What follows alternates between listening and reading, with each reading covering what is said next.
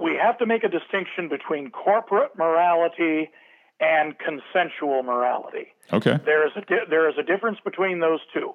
When we say that we cannot legislate morality, we're not referring to corporate moral issues like theft and murder and rape and perjury and things of that nature. Those are coercive acts, and the government has every right and indeed a duty to protect citizens from those kinds of choices.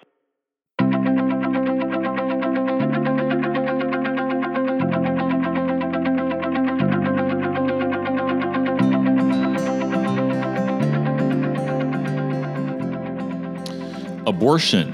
It's in the news again and in a big way. Now, many see abortion as a very black and white issue. They believe that it is the murder of a human being. Others see more nuance here. They believe that a developing embryo or fetus is a potential, but not necessarily a fully formed human being, at least at some stages of development. And of course, there are many variations on these two views. My personal view is that life, including prenatal life, is a, a precious and valuable gift from God. The thought of ending an unborn child's life makes me extremely sad, and frankly, I wish that abortions never took place. At the same time, I realize that we live in an imperfect world where sometimes people are forced to make a choice between the lesser of two evils. Now, regardless of whether you're on the pro choice or pro life side, hopefully we can agree that we should all work to make abortion rare. Should it be illegal? Some will passionately argue that it should be, as the recent slew of state laws challenging the Supreme Court's 1973 case Roe v. Wade seek to make it. Others just as passionately argue that, that this is a choice that ought to be entirely between the mother and her doctor. However, even the most pro choice folks will usually agree that abortion is a very difficult and traumatic event. Still, others like myself who are personally against abortion will argue that there are better ways to reduce abortions than making them illegal. We'll talk about some of those ways later on. I also believe that if I'm going to encourage someone not to terminate their pregnancy, I should at least be willing and ready to support government and church programs paid for by my tax dollars and donations that will help support the mother during and after the pregnancy and help support the child after it's born. It's not pro life to simply be against abortion while also being against any kind of government programs that assist that mother and child after the birth of the child. In today's episode, I call up my longtime friend, theologian, pastor, evangelist, political activist, and prolific writer, Kevin Paulson. Kevin is a bit of a rarity in today's world. He's a very theologically conservative Christian who is also extremely politically liberal. He also does not believe that abortion should be made illegal. While you may or may not agree with Kevin's views, I think you'll find that as you listen to today's conversation, he presents some compelling arguments for the positions he takes. And by the way, you can email us your questions or suggested topics for a future podcast conversation. Our email is dojusticenow at icloud.com. Again, that's dojusticenow at icloud.com. Just no hate mail, okay?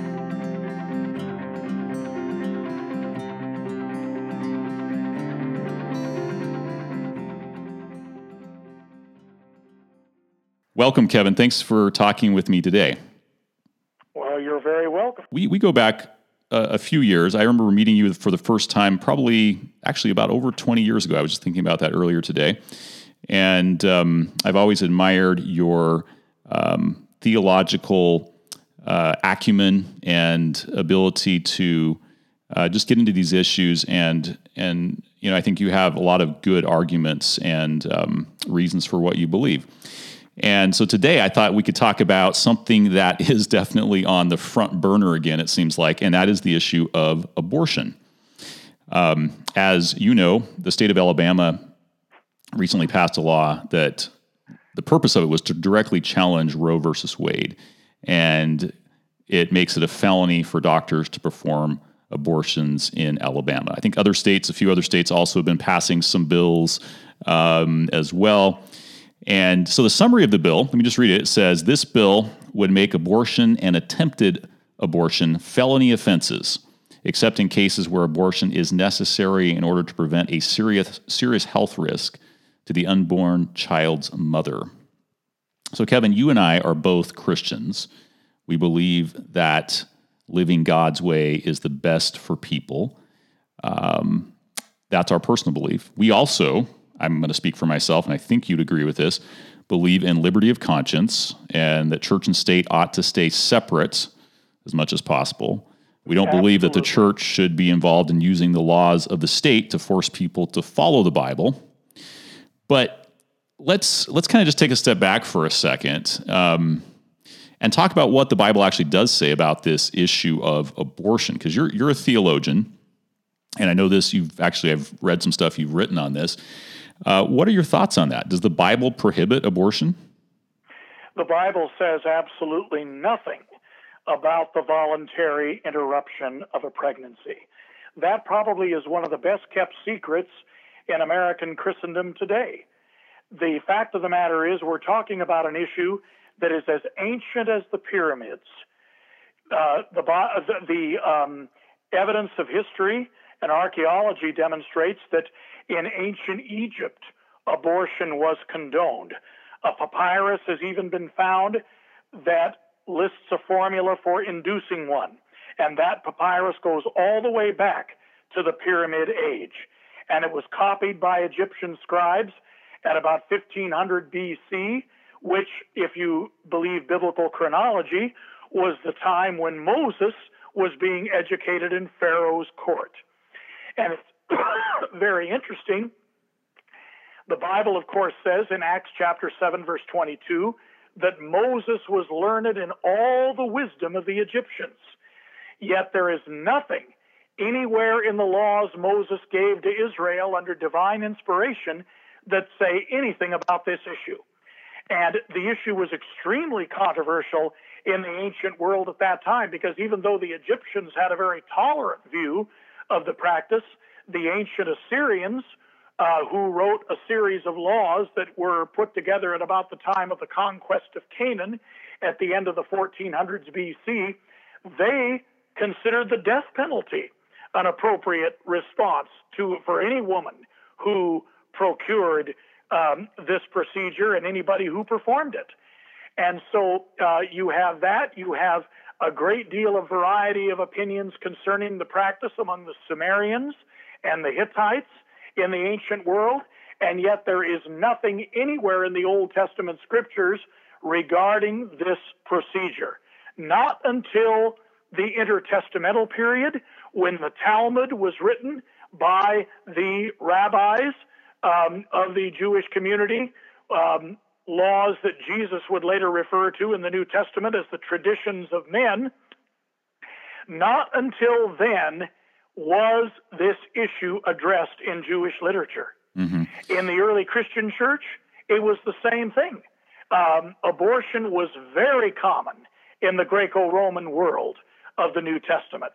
And yet, and in fact, there is an old, a new, a new test, uh, a New Testament era document uh, called the Didache that most scholars believe was written toward the end of the first century AD and this document specifically says, Thou shalt not murder a child by abortion. But the Didache is not divinely inspired. The inspired authors of the New Testament, the apostles, like the inspired writers of the Old Testament, are completely silent about the morality of this procedure. So, how much of an argument, though, can you make from the silence of the Bible in regarding some particular issue. I mean, could we say, well, um, you know, I mean, just because the Bible doesn't specifically address it, can't we still draw upon principles in the Bible and other uh, teachings of the Word of God to, you know, understand and address this issue? Well, when you consider the fact that um, the issue was controversial in biblical times that, I believe, makes the, the argument from silence much stronger than it might ordinarily be. Mm-hmm. Uh, the fact is, there is nothing in the Bible that draws a line so far as the absence or the presence of life mm-hmm. is concerned. There, there are people who will say, well, there are Bible verses that say God knew someone in the womb. Well, here is the problem with that argument. There are also verses that say God knew people even before they were in the womb as in the case of Jeremiah. Jeremiah chapter 1, verse 5 says, Before I formed thee in the belly, I knew thee. And of course, we have what Isaiah says about uh, the Persian king Cyrus, 150 years before he was a twinkle in his mommy's eye. Uh, the uh, inspired writer says, I knew thee. This is God, of course, speaking through Isaiah. I know thee and have grasped thy right hand. Now, this is 150 years before he was conceived. So, these passages that are often used by anti abortionists to prove that life begins at conception don't prove that at all. They don't prove it in any sense because these verses also speak of God knowing people even before conception occurs. Mm-hmm. You know, the, the, there's an argument that some are using that, well, unborn uh, uh, children are referred to as sons in certain Bible passages, and that is true, but yet uh, unconceived children are also referred uh, to in this way, as we find in 2 Kings chapter 20. For example, when Isaiah came before King Hezekiah uh, after he had shown the ambassadors from Babylon all of his wealth. Uh, Isaiah said that Babylon is going to come back and uh, take all your wealth, and the sons that will issue from thee they shall take, and they will be eunuchs in the palace of the king of Babylon. Now, that was like a hundred years after this prediction was made. So these sons that are called sons, they hadn't even been conceived. This is talking about God's foreknowledge and his intimate awareness of the choices people will make in the future. It has nothing to do with drawing a line between the absence and the presence of life. You cannot use these passages legitimately to say that preborn fetuses are under the protection of the sixth commandment. So, should Christians celebrate abortion? or should we oh, be against it? absolutely. it? Nobody should. Nobody that I know, irrespective of their religious convictions or lack thereof, celebrates abortion. Mm-hmm. Abortion is a very traumatic procedure.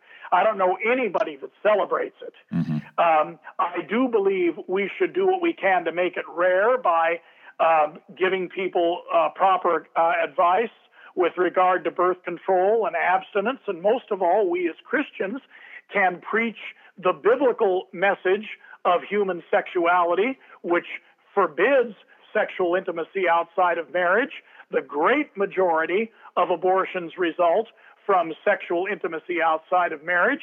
And even though this should not be within the reach of the coercive arm of government, we, through evangelism, through Bible study, through the proclamation of the biblical message in every form imaginable when it comes to theology, when it comes to pastoral work, when it comes to evangelism. All of these venues are appropriate settings for preaching the Bible doctrine of sexuality. But mm-hmm. these, but, but, but as far as the coercive power of civil government is concerned, that power is off limits when it comes to issues of this nature. So let's talk about that a little bit more in a minute. I wanted to read to you the uh, Seventh day Adventist Church's official position, at least from back in the 90s. And by the way, both of us are members of the Seventh day Adventist Church. Um, and most assuredly. I, I want to just see what you think about this statement. I'm not going to read the whole thing, but just a paragraph of it. Um, it says Prenatal human life is a magnificent gift of God God's ideal for human beings affirms the sanctity of human life in God's image and requires respect for prenatal life. However, decisions about life must be made in the context of a fallen world. Abortion is never an action of little moral consequence. Thus, prenatal life must not be thoughtlessly destroyed. Abortion should be performed only for the most serious reasons. So, so Kevin, on a just a theological level, forgetting the you know public policy issues at the moment, do you agree with that statement? What, what I yes, just read I there? Do. Okay. Yes, I do. I, I, I think that that's a very balanced statement. Um, as a pa- speaking as a pastor myself, there are probably very few circumstances under which a young woman experiencing an unwanted pregnancy would receive counsel from me to undergo this procedure, even though I would not tell her that it is a sin, because I don't have a thus saith the Lord uh, to back up that particular uh, opinion. But the fact is, this is a very traumatic experience for for most young women, and um, very few circumstances that I could think of would I recommend it, even though I would not presume to be the young woman's conscience. Mm-hmm. And I, I can identify with you on that, and I agree. And and I think that you know prenatal life, as I as this statement says, I agree that it should be respected. I you know the I mean, you have Exodus 21, right, verses 22 through 25, which. Um, well, I know I know the passage well. You know the passage well, and and you know, and so you have the debate, you know, whether that's talking about um, like a miscarriage or if it's talking about a um, live premature birth, and if the life for life, tooth for tooth, so on and so forth applies to the baby or just to the mother. Um, Richard Davidson, who I believe you're familiar with, professor of mine at the seminary, he probably was there when you were there as well. Um, yeah, absolutely. I am familiar with the case he tries, tries to make. Right. So he has a paper on this here about that particular passage that you know I think is fairly persuasive, but um, yeah, and, and so yeah, the question of when life begins. What what are your thoughts on that exactly? what do you think the Bible says about and and it's because I, I, think we could all agree, everyone could agree that at the very least, uh, a fertilized egg, an embryo, is a potential human life, right? I think the evangelical world, world, a lot of them, or maybe the Catholic concept is that this is, you know, the equivalent to a fully formed human being at, at the moment well, of conception, and right? And see, here, here, here, uh, Steve, is the problem. First of all, the passage in Exodus 21 is talking about a woman who is assaulted. Right. This woman is intending to carry this pregnancy to term. It's not voluntary. This is not a woman who is agonizing over whether or not to end a pregnancy. Mm-hmm. Uh, and, and the Bible just does not dogmatically state when life begins. I personally tend to gravitate more toward the viability argument, but mm-hmm. that's really just my opinion. And, and, and I don't like to force my opinion on others when it comes to this particular issue. The Roman Catholic view is based upon a theological construct Seventh day Adventists do not accept, and that is the idea that the human soul is an objective reality that enters the body at a particular moment. Mm-hmm. You and I, as Seventh day Adventists, do not accept that argument. We believe that man does not have a soul, man is a soul. And that both body and breath comprise that soul. Um, and not until a child is born does it fill its nostrils with the breath of life the way Adam did when God breathed the breath of life into him. And, and, and so the problem that I have with the life begins at conception argument is that it is based far more on pagan philosophy, on Greek philosophy, Aristotelian thought that became so popular in the Catholic Church during the days of Thomas Aquinas and even before that. That is really where the anti abortion case has its roots. And it's very important to consider that for most of the 20th century, evangelical and fundamentalist Protestants were very ambiguous about this particular practice. That only changed in the late 1970s when Roman Catholics approached conservative Protestants with the promise of political power through an alliance that was based upon the results of the 1978 midterm elections, in which a number of liberal politicians in Congress were defeated because Catholics were able to organize themselves over this issue. It wasn't because conservative Protestants suddenly found evidence in the Bible to support the anti abortion position. It was because they were allured by the promise of secular power. Sure. And this is a dangerous concept. They abandoned the Protestant principle of sola scriptura, the Bible alone, as their rule of faith and practice, and accepted a non biblical premise for the sake of acquiring political clout in American society.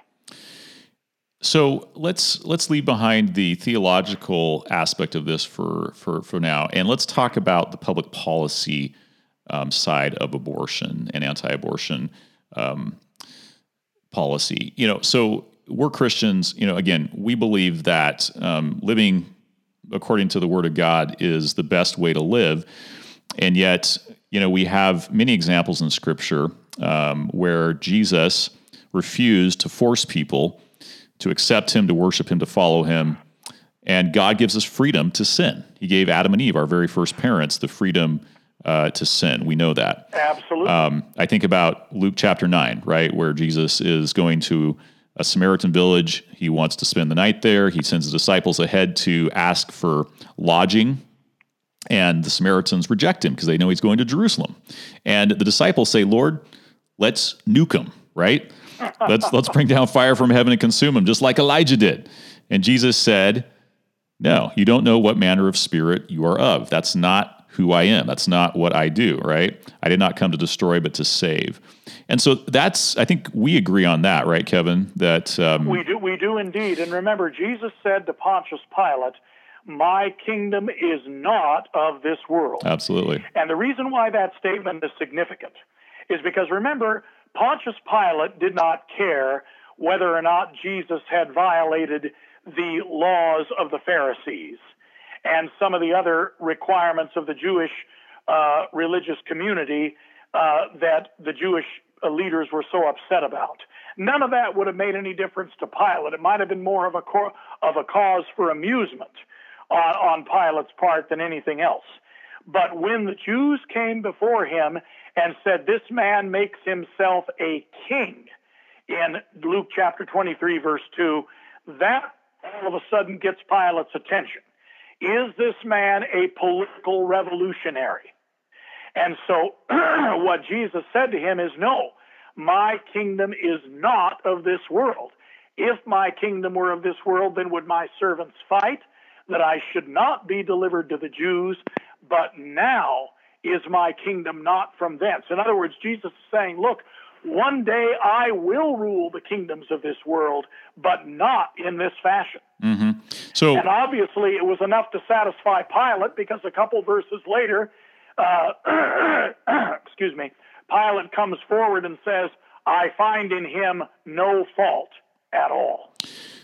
Absolutely, I agree with you there. So, there's no question that Jesus didn't force people to worship him or follow him or accept him. And so uh, I think the Bible is pretty clear that you know that's not something Christians should ever seek to do. It's to legislate worship or um, you know to acceptance of Christ, et cetera, et cetera.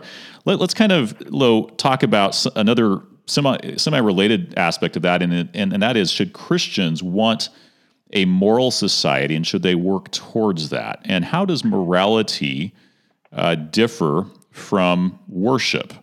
Um, and and I, I want to just throw this out before you answer. I want to hear your thoughts on this. Um, you know, going back to the church community that you and I are a part of, uh, the Adventist Church, our com- our church community was very involved uh, in some social issues, social justice issues back in the 1800s. For example, most of our founders, as you know, were abolitionists, very strong anti-slavery advocates who were involved in seeking to end slavery in America, which was a moral issue. It was a spiritual moral issue. They, they tied it to the Bible, how the Bible promised freedom. They used the Bible, uh, at least on in their their arguments, to uh, argue against slavery, as well as, of course, prohibition of alcohol, which is something that Ellen White, um, one of the founders of the Adventist Church, actually encouraged people to vote on uh, that alcohol be prohibited, using biblical reasons, at least when she talked to Adventists and other Christians, but just saying, hey, as a public policy issue, this is a bad idea. And you know, I think Francis Nichol, uh, who was one of the early Adventist um, uh, leaders as well in the up into the mid 1900s, he had an interesting view. He said basically, when it comes to things like moral issues, we should not use biblical arguments to argue for public policy issues outside of Christian circles. We should use basically arguments that you know non-Christians will be able to understand and accept. Um, so don't use the Bible. Don't legislate the Bible as the law of the land. I think that's something that uh, personally I the Bible's pretty clear on that we should not do that.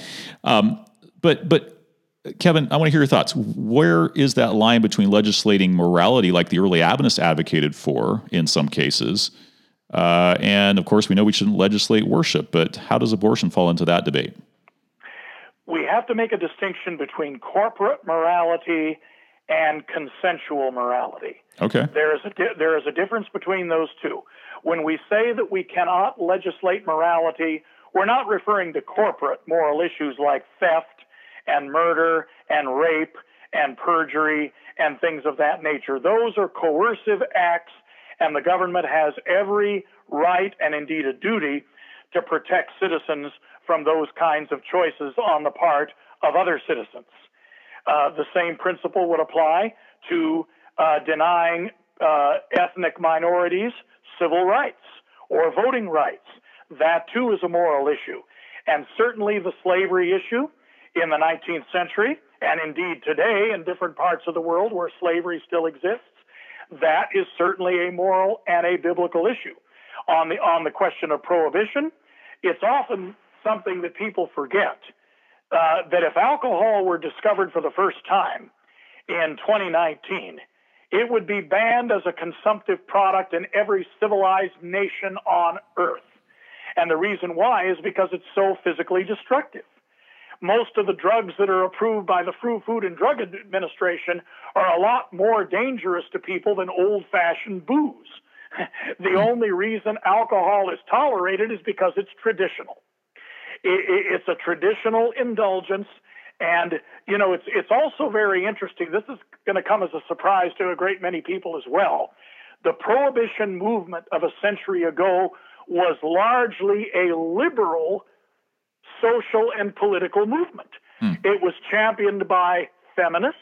Mm-hmm. It was championed by um, political liberals and uh, progressives like William Jennings Bryan, who three times, some of you who are historians will remember, was the Democratic nominee for President of the United States. He really was probably what you would call the archetype, the originator of the Midwestern populist uh, uh, democratic tradition that would be later carried on by people like Hubert Humphrey and Adlai Stevenson and Eugene McCarthy and George McGovern and Walter Mondale. Um, these people followed in that particular tradition, and William Jennings Bryan was a biblical fundamentalist. This was actually the reason he opposed the teaching of evolution. Uh, it wasn't only because evolution contradicts the Bible, it was because evolution was the rationale for the mistreatment of the poor by the rich, mm. the concept of the survival of the fittest. Mm-hmm. Uh, you know, it's amazing how many political progressive to, progressives today don't seem to realize that evolution is the foundation of the mistreatment, the social injustice which they deplore so rightfully and so completely. Uh, and, and as far as you know, alcohol is concerned, uh, people need to remember that in those days the bosses would serve alcohol to workers at the company stores, and it would get, lead them to drown their sorrows and forget their uh, grievances against uh, the corporate world that was oppressing them so badly. Mm-hmm. And femini- feminists opposed the use of alcohol because men would go out and get drunk and come home and beat their wives. And, and so this wasn't just a matter of physical health, it was a matter of social health as well. The reason prohibition failed was really because it was not accompanied by appropriate education. People were not shown from an educational standpoint the damage that alcohol had done and was doing to society. Look at the difference between what has hap- what happened with alcohol prohibition and how it failed and how attitudes have changed through education in our contemporary society regarding the use of tobacco. Mm, hmm It's totally different. I was I was working as an evangelist in New York City. At the time, uh, Mayor Michael Bloomberg outlawed uh, smoking in all enclosed facilities, including bars and, and, and restaurants. At first, there were quite a few people that protested, but in the end, the protests all fizzled because everybody knows, even if they persist in using the stuff, that a, that tobacco is bad for you, and that when used as directed, cigarettes kill. Mm-hmm. And so that's the reason why the protest fizzled. If the same educational approach that has been used in our time relative to tobacco had been used a century ago regarding alcohol, I think prohibition would have had a chance of surviving. So you made a distinction earlier between corporate morality and was it individual morality? Is Consent, that consensual morality? Consensual morality. Okay. And so, in your mind, abortion uh, would fit into the the latter category. Yes, but it would. Let me and, ask you, and, and, and for, for, any number of reasons that I've uh, stated in the course of our conversation. Sure. Well, so what about the argument, though, that um, I mean, uh, I, and, and, here's the thing: abortion is very different from a lot of other um, types of legislation and, and public policy issues in that it involves, you know, the mother right, who has her own personal autonomy and uh, personal liberty that we need to take into account. Um, but I think people argue, well, hey, there's this this you know unborn child, and at what point does that child have any rights? Um, and are we um, by saying this is just a consensual thing, are we forgetting about the unborn life? No, no matter what we may think it is, whether it's fully human or not, um, should that unborn life be taken into account at all? Well, see, here is the problem. If you believe it is a, an, an unborn life, then you believe that life begins at conception. That is the fundamental premise with which uh, that particular logic begins. People have the right to that opinion, but in a free country, in a non theocratic state, people's opinions concerning this practice cannot be forced on the public. If they want to use persuasion, if they want to show evidence that as to the damage that this procedure does, not just to the fetus, but to the woman as well, then that's the arena in which this particular argumentation belongs. But the fact of the matter is that I believe, frankly, that Roe versus Wade struck the appropriate balance in the 1973 decision, uh, giving a woman the right to choose up until certain points in the course of a pregnancy. Mm-hmm. And I, I believe that that's the wisest course. I truly believe, you mentioned the Alabama law a moment ago, I think that was such a dramatic overreach that that probably is going to set the anti abortion movement back in a very dramatic way. I mean, there is no way that the American public or the American judicial system, for that matter, is going to tolerate a law that puts doctors in prison for life for per- performing this procedure. And what is so ridiculous about that is what about the woman who procures an abortion? If you really believe that this is murder, then the, the interruption of a pregnancy is the same as murder. And mm-hmm. to get someone else to She's interrupt it for you mm-hmm. would, would be essentially like a woman hiring a hitman to kill her six year old child. Right. So it's it's it's at at least it's hypocritical um, for sure. Well, well, well, well, it's it's not just hypocritical. Inconsistent. It is, legal, it is legally incoherent. Right. And, and, this is the reason why, um, you know, I don't think that Alabama law stands a chance. I think it was only done as a gesture. Mm-hmm. Uh, I don't think these heartbeat laws really are going to have much of a chance either, um, eh, b- b- because um, of um, you know even what we heard earlier today. A, a, judge in Mississippi made it very clear that the law that was just passed and signed by the governor in that state uh, does, doesn't uh, have any merit whatsoever. I'm not even sure um, even the court as it, the Supreme Court as it is presently constituted is going to hear these cases. Hmm. We'll find out. You know, so so you brought up the the mother, um, and I think you're right that if you're going to go ahead and charge the doctor with a, a felony, uh, the doctor commits the abortion. At the very least, the mother should should get something because she's the one who's consenting to this. Um, but there was a there's a Mormon mother of five or six kids. Her name is Gabrielle Blair. On Twitter, wrote this um, this thread that went viral, And uh, she brings up a party in this whole debate that's not really ever talked about, and perhaps it's because that most of our most of the people who are legislating these laws are um, of the male gender. Uh, here's what she said. She said, "Men who fight against abortion don't actually care about abortion. They could easily prevent unwanted pregnancies and therefore abortions by controlling their own actions. Instead, they just want to control women."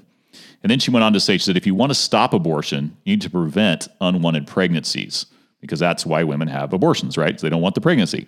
And men, she says, are 100% responsible for unwanted pregnancies. And she has this whole line of argument that actually is, is quite persuasive. No, for real, they are, she says. Perhaps you're thinking it takes two. And yes, it does take two for intentional pregnancies, but all unwanted pregnancies are caused by the irresponsible ejaculations of men, period. I, this is going to be somewhat R-rated, perhaps here, but um, you know, she makes a really good point, and that is that the man is never discussed here in this whole debate, or, or very rarely, at least. Um, well, you know. I, th- I, think that's very true. I mean, uh, the um, when I think uh, very candidly of the current White House occupant, huh. who not too long ago used to be very pro-choice by his own acknowledgement. Isn't that interesting? Um, undoubtedly, in his own mind, he's thinking that even if abortion were, under certain circumstances, to become universally illegal in this country, his mistresses would still be able to um, undergo the procedure. They could fly to some foreign land or do it privately in some setting where no one would be aware of it here in the United States. Mm-hmm. And and so we're really talking about uh, people who, as you say, do not care about women's health. Mm-hmm. Mm-hmm. And and and it really it really is beneath contempt, you know, for one who has openly boasted about assaulting women and uh, has has has also bragged about his adulterous affairs what utterly astounds me is how conservative Christians can make this man their champion. it is contemptible. Mm. It, it, it, it, truly is. I yeah. mean, and they're only doing it because he agrees to do their political bidding. Mm. It demonstrates that they have sacrificed their regard for morality on the part of the leaders who lead them on the altar of political expediency. Mm. Boy, another topic for another day, but that that sure uh, is an interesting path to go down there. Let me um, let's let's kind of wrap this up as we talk here about this issue. Um, you've mentioned some ways that Christians, that you know, churches can reduce abortions, right? We need to be preaching about biblical sexuality. We need to start, you know, uh, reaching out to, and you may not have said this, but I think that you'd probably agree, you know, when it comes to, let's say, a young mother who is considering an abortion, you know, if churches say, listen, you know what, we're going to be here for you in the days ahead if you choose to keep this baby, um, you know, whether it be helping the baby be adopted out or just to support you financially, help you out along the way. Um, what are some ways from a public policy standpoint that abortion can be reduced? So you don't believe in outlawing it, um, but I think we both agree that abortion should be rare. So, how, from a public policy standpoint, can that, you know, be something that we go towards? I think uh, educating young people in the in the schools as to birth control methods, I think that is certainly an appropriate thing. And of course, abstinence is the most uh, obvious birth control method. Um, I don't th- I don't believe in abstinence only mm-hmm. education, except of course if you're talking about a Christian school where we hold to the Word of God, mm-hmm. and and that is the only option available for those who order their lives according to that Word. But if we're talking about public schools, abstinence uh, should certainly be part of the options that are laid out before the young people that are being thus instructed. And so that's one very important way. I think these, I think birth control devices should be readily available. I think health care plans should cover them. Mm. Uh, I firmly believe that when the government guarantees health care, and I believe it should, by the way, that it should that the, that these particular procedures, this practice, uh, birth control devices need to be made available. And so that's certainly one uh, public policy remedy that can be mm-hmm. utilized in order to make the procedure, as has been said, safe, legal, and rare. It's um, interesting how the, um, you know, I was reading an article here by Jessica Arons from the Women's Health Project, and she mentioned most of the things that you did as well. Um, one of the things she mentioned as well, in addition to sex education that includes abstinence and contraception, insurance coverage for family planning services, uh, she mentioned two other things greater access to emergency contraception, which prevents pregnancy and does not cause abortion. And number four here programs that curb domestic violence and sexual abuse. And it's interesting to me, it's actually concerning and sad that uh, so many people, religious conservatives especially in our country, are so quick to jump on the anti-abortion train and try to, you know, make it illegal, but they're not willing to actually help those moms uh, with public funding who want to keep their children, but they're a single mom and they don't see any way forward. They don't see any way for them financially or in other ways to uh, thrive or even survive, perhaps. Um, they want to cut funding to all these programs that help moms when it comes to insurance for children, when it comes to um, maybe even domestic violence, uh, you know, prevention types of things. And that to me is is just it doesn't make a lot of sense. No, it does not. So I think you know, as we think about how can we uh, do justice, that's the the big question here. Um, I think you've given us some good food for thought, Kevin, when it comes to uh, what we can do in this area. Any final words when it, when we think about this issue of abortion, and maybe here's something I'd like to hear a little bit from you as we wind this up. What's you know, it seems like we're so polarized in our country when it comes to all of these issues. Um, how do you think that we're going to find a path forward when it comes to the issue of abortion in this country?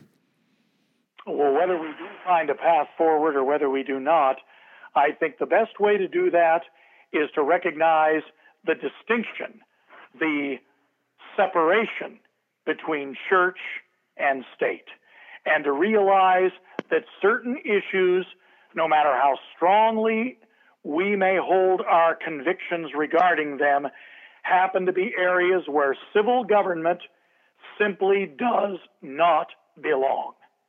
That, that I believe is the most important course. We're not asking conservative religious people like ourselves, certainly not, to abandon our biblical and morally conservative beliefs.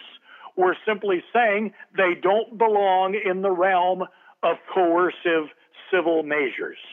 That is the issue. Mm-hmm. We can honor people's convictions. We can honor the right in a free country of gay people to marry. Mm-hmm. But we can also, in the realm of evangelism and Bible study and theology, uphold the biblical principle that God only honors marital intimacy between one man and one woman in heterosexual monogamy. So yeah, we can and talk so about that really, issue. Really, yeah, well, we can talk about that issue. Perhaps, perhaps we don't have time in this particular podcast, but certainly we can address it another time. But the bottom line is the way forward, which is what you asked about. The way forward is to make it clear that government is not the place for these laws which concern the human conscience. Mm. Jessica Arons, who I just referenced a minute ago, uh, said this. She said, simply put, there are two key ways to reduce abortion by making it less necessary or by making it less available. She said, in her view, the only uh, only the former approach, by making it less necessary, is humane, effective, and just. Um, and, and I would fully agree with that statement. Right. And then she goes on, you know, we, we mentioned again some of those areas that we can support women. Um, I'm going to read this one little paragraph from her uh, here. She says, Once a woman finds herself with an unexpected pregnancy, another positive way to reduce abortion is to ensure that she has the means to have and raise a child in health and safety should she wish to do so. Um, here, here. According to the Alan Guttmacher Institute, one of the two most common reasons women choose abortion is because they cannot afford another child. By providing low income and young women with genuine education and career opportunities, healthcare, childcare, housing, services for disabled children, and other basic supports, many would have the resources they need to fulfill the serious obligations that parenting brings. So, Kevin, I appreciate your your words and thoughts, and um, thanks for giving us something to think something to think about today on this issue.